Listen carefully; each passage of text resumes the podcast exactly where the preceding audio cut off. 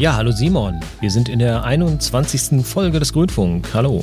Ich grüße dich, Stefan, und ich freue mich. Ja, und es war wieder Stadtrat gestern. Hast du reingeschaut? Ich habe reingeschaut, ich habe reingehört, du ja sowieso. Und es war wie immer eine volle Tagesordnung. Die arbeiten wir natürlich auch nicht komplett ab. Dafür reicht die Zeit nicht und dafür reicht auch die Geduld nicht. Aber wir haben, wie immer nach einer Ratssitzung, zwei wunderbare Gäste da. Und zwar Angela Hebeler und Norbert Czerwinski. Und mit denen sprechen wir über die wichtigsten Themen. Ja, wir haben die für uns grüne entscheidenden Punkte hervorgehoben und werden die jetzt mal genauer beleuchten. Genau, und dazu gehören unter anderem die Solaroffensive in Düsseldorf, das Thema Kreislaufwirtschaft und zwei interessante Punkte zum Thema Mobilität. Sowie der Einsatz von Düsseldorf für ein starkes Lieferkettengesetz in Deutschland. Es kommt was zusammen. Hören wir rein.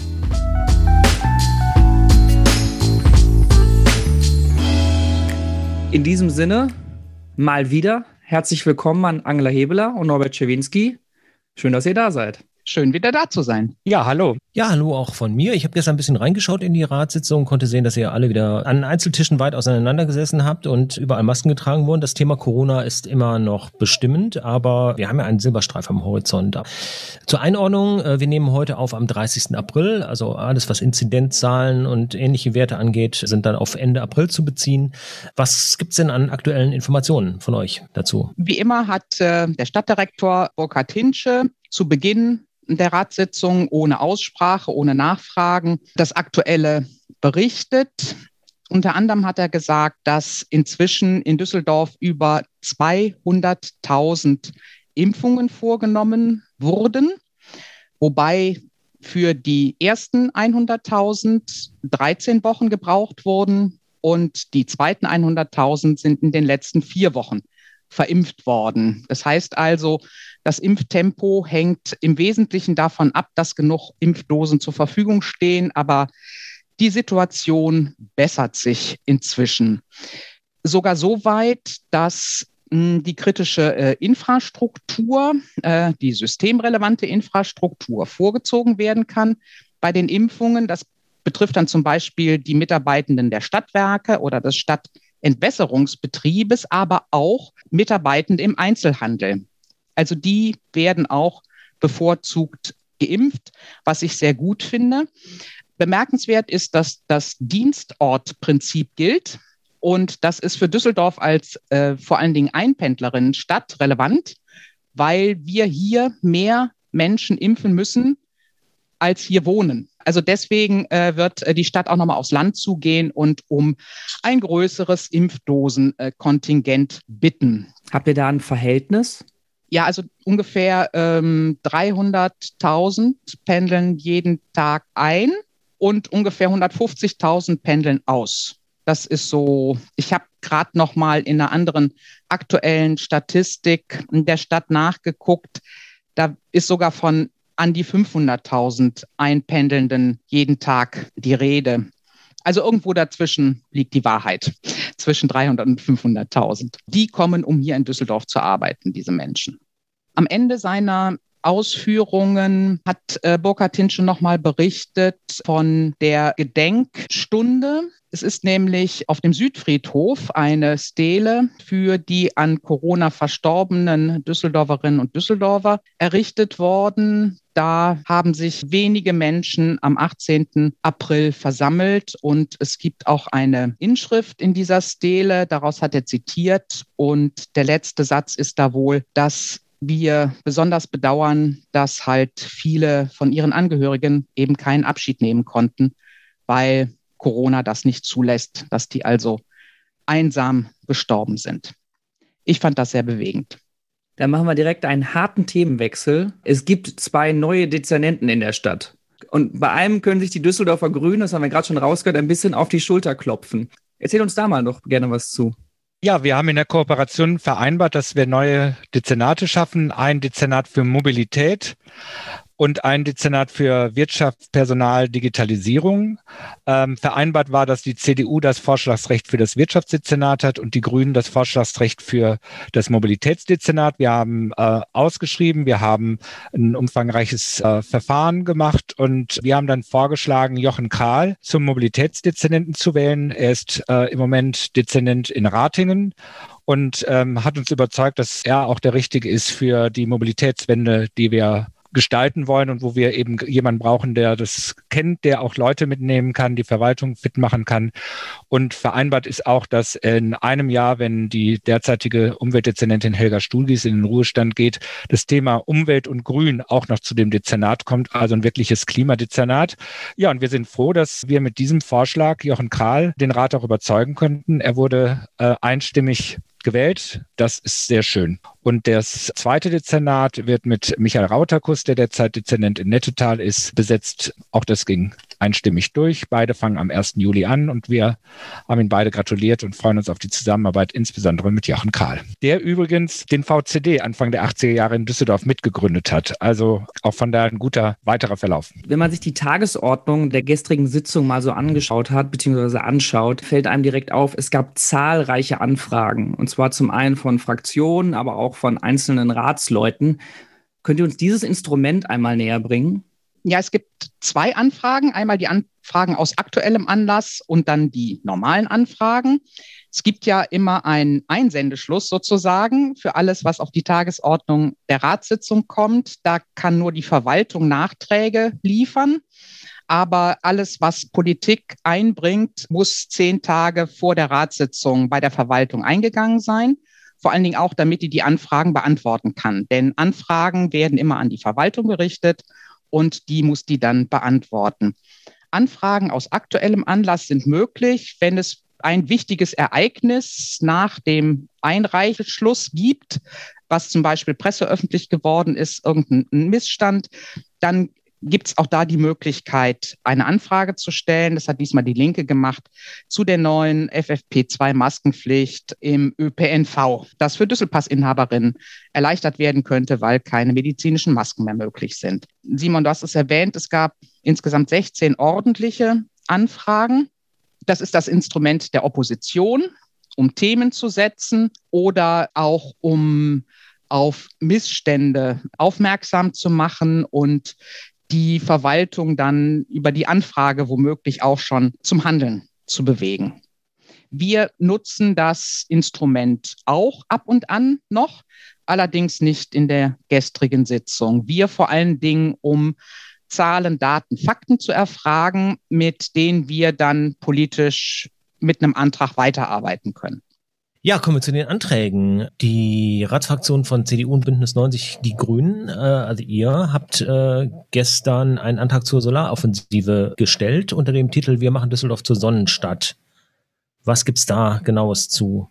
Ja, wir sind ja jetzt dabei, nach und nach unsere Kooperationsvereinbarung, die wir mit der CDU geschlossen haben, abzuarbeiten. Das heißt, die Ziele, die wir dort unterschrieben haben, in Anträge zu fassen und Aufträge an die Verwaltung. Und äh, einer der Punkte war, wir machen Düsseldorf zur Sonnenstadt. Das heißt, Solar City, da geht es darum, dass wir auf öffentlichen Gebäuden eine Potenzialanalyse haben wollen, wo die Verwaltung mal nachschaut, wo können auf städtischen Dächern, Schulgebäude, Verwaltungsgebäude etc. Solaranlagen aufgestellt werden. Wir haben ja 60 Millionen im Jahr für Klimamaßnahmen vereinbart, sodass daraus auch Geld investiert werden kann, um ähm, PV-Anlagen zu errichten. Aber es geht auch darum zu gucken, wo kann man vielleicht Parkplätze ähm, überdachen mit PV-Anlagen. Also wo kann man überall ähm, hier die Solarenergie in Düsseldorf nach vorne bringen? Wie kann man auch in der Stadtplanung bei Bebauungsplänen das äh, verankern, dass es eine Pflicht für äh, PV-Anlagen gibt.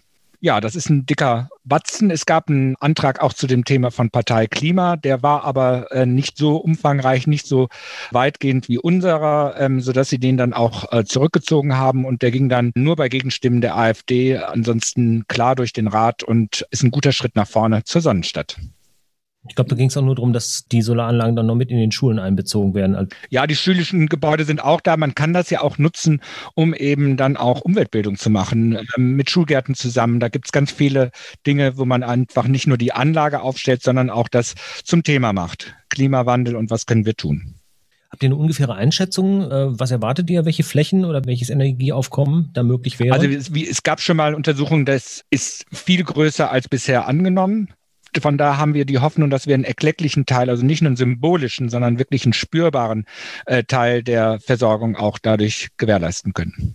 Bleiben wir direkt bei einem eigentlich urgrünen Thema, nämlich ähm, nicht nur die Solaroffensive startet in Düsseldorf oder wird in Düsseldorf ausgebaut, sondern auch die Kreislaufwirtschaft wird in Düsseldorf noch eine größere Bedeutung bekommen. Was gibt's denn da zu erzählen? Ja, da heißt das Zauberwort Cradle to Cradle. Das heißt, dass man äh, erstens genau weiß, wo die Baumaterialien herkommt und so baut, dass sie auch wiederverwendet werden können, weil es ist unglaublich, dass die Bauindustrie einen riesigen Anteil an Abfall produziert und das sind ja Rohstoffe, die dann wieder vernichtet werden und äh, da gibt's mittlerweile einige tolle Projekte. Wir haben in Düsseldorf das erste Cradle to Cradle Haus wird gerade im Medienhafen gebaut und wir haben jetzt vereinbart, auch in ähm, sozusagen Ausübung der, der, der Ziele des äh, Kooperationsabkommens, dass wir bei städtischen Gebäuden das Credit-to-Credit-Prinzip grundsätzlich anwenden wollen. Und das ist ein, ein, toller Punkt, weil wir haben ja ganz viel äh, vor der Brust an Schulneubauten. Wir wollen das technische Rathaus neu bauen.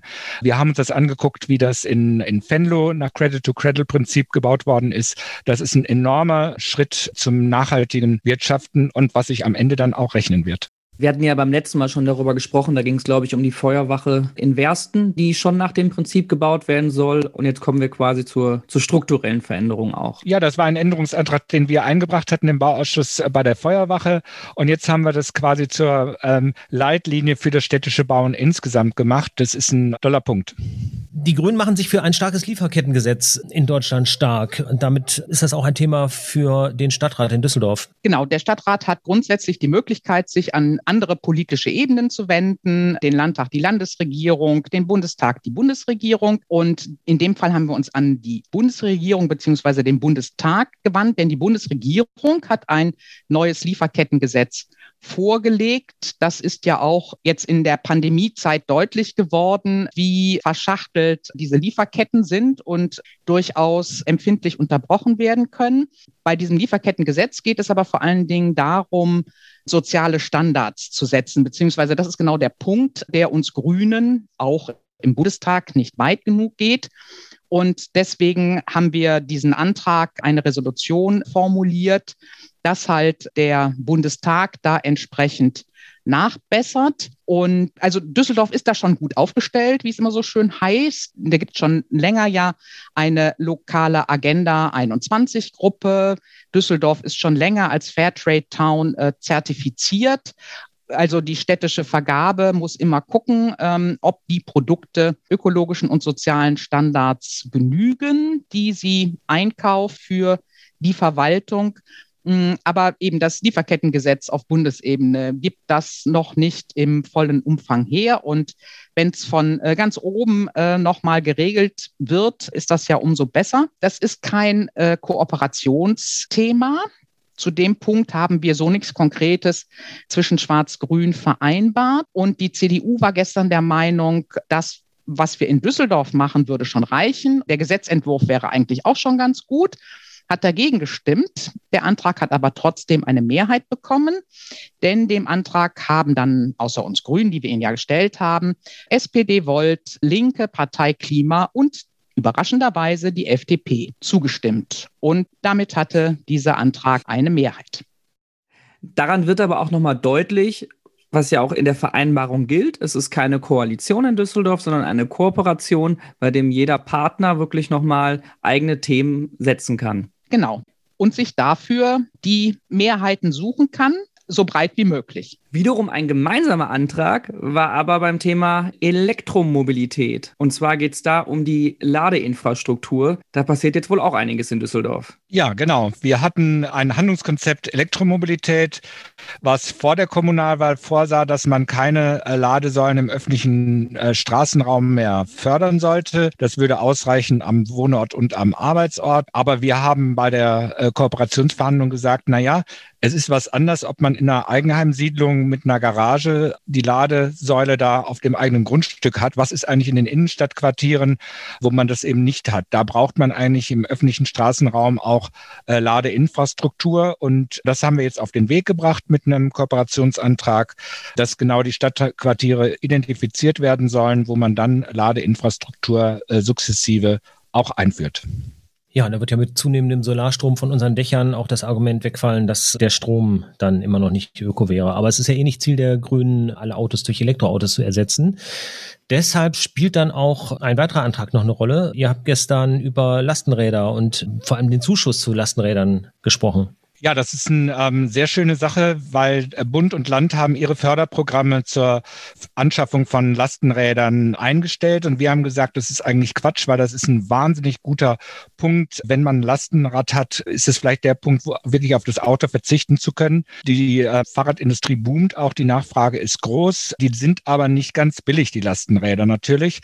Und deshalb hatte die äh, Verwaltung schon einen Vorschlag gemacht für ein Förderprogramm, eigentlich erstmal nur für gewerbliche äh, ähm, also für, für kleine Firmen. Wir haben dann in der Kooperation vereinbart, nein, wir wollen das auch für Einzelpersonen haben, für Familien, für Einzelpersonen, aber auch für Vereine, äh, Initiativen. Und vorgesehen war 500.000 Fördervolumen. Wir haben das jetzt auf eine Million erhöht. Und äh, im Laufe Ver des Verfahrens haben wir Grüne auch noch erfolgreich äh, eine Änderung reingebracht, dass nämlich nicht nur Lastenräder, sondern auch Fahrradanhänger förderfähig sind, weil manchmal hat man keinen Platz, um das abzustellen. Und Anhänger ist auch schon günstig, um Lasten zu transportieren oder auch ein Kinderanhänger, um die Kinder da zur Kita zu bringen. Und ja, eine Million insgesamt. Gefördert wird ein Lastenrad bis zu 2500 Euro, maximal 50 Prozent des Anschaffungspreises. Wir wissen aus anderen Städten, dass das äh, gut angenommen wird. Ich bin mal gespannt, wie das ankommt. Wir werden dann als nächstes, so ist es auch schon verabredet, gucken, wie wir die äh, Unterstellmöglichkeiten für Lastenräder dann auch nochmal äh, verbessern, weil das ist ja nicht so gut in Keller zu tragen. Und es hat nicht jeder eine Garage dafür. Genau. Da haben uns jetzt schon, also meine Stadtteilgruppe 9, äh, Anfragen erreicht von Familien, mehreren direkt. Äh, super Sache, aber kommt mal bei uns in der Straße gucken, wo sollen wir die hinstellen? So weit, so grün, sage ich mal abschließend zu dieser Fülle an Anträgen. Und wir sehen ja daran genau das, was, was ihr ja auch beim letzten Mal gesagt habt oder worüber wir auch zuletzt immer wieder gesprochen haben. So der Kooperationsvertrag kommt jetzt langsam oder sicher auch wunderbar ins Rollen und das sehen wir ja wirklich an diesen Anträgen. Ihr habt aber gerade zu Beginn auch gesagt, kurz im Vorgespräch, es gibt ja in der Ratssitzung auch immer einen nicht öffentlichen Teil und der ist ja auch bewusst nicht öffentlich. Da gibt es aber auch was zu berichten. Berichtet doch gerne mal. Ja, es ging um eine Restitution, das heißt um die Rückgabe eines Kunstwerks, in diesem Fall das Bild Die Füchse von Mark, das aus dem Besitz eines jüdischen Mitbürgers stammte, der Deutschland verlassen musste und dieses äh, Gemälde verkauft hat. Wir haben in diesem Fall als Stadt Düsseldorf die Kommission angerufen, die in solchen Fällen Empfehlungen ausspricht und die äh, Kommission hat empfohlen, dass wir dieses Bild zurückgeben sollen. Es hat dann eine Debatte in der bundesweiten Presse gegeben über die Frage, wie ist diese Empfehlung zustande gekommen, ist die gerechtfertigt? Und wir haben gesagt, wir müssen eigentlich als Stadt Düsseldorf jetzt auch Wort halten. Wir haben die beratende Kommission angerufen. Dann müssen wir uns auch diesem Urteil oder dieser Empfehlung stellen und müssen das Bild zurückgeben. Das hat auch der Oberbürgermeister in seiner Stellungnahme sehr deutlich formuliert. Und wir sind sehr froh, dass der Rat hier dem auch gefolgt ist. Denn es hat in der Vergangenheit sich Düsseldorf nicht mit Ruhm bekleckert bekleckert in der Frage äh, der Restitution. Da hat es sehr böse Auseinandersetzungen gegeben um eine Max-Stern-Ausstellung. Und dieses Signal ist jetzt sehr gut angekommen, dass wir da Wort gehalten haben. Und der OB das auch in einer guten Klarheit formuliert hat. Ciao. Dann wie immer, vielen Dank für eure Zeit, vielen Dank fürs Gespräch und wir sprechen uns dann in, ja, in vier Wochen wieder. Wir freuen uns. Alles klar, danke euch. Bis dann. Ja, danke euch.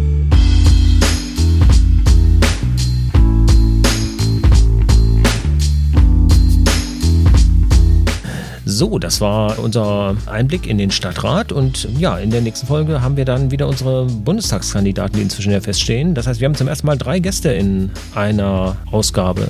So sieht aus. Und zwar in zwei Wochen sprechen wir mit Sarah Nanni, Frederik F. Hartmann und Anas Al-Quran. Das wird was. Ja, ich freue mich drauf und dann haben wir auch schon Mai. Ich würde sagen, bis dahin. Bis dahin.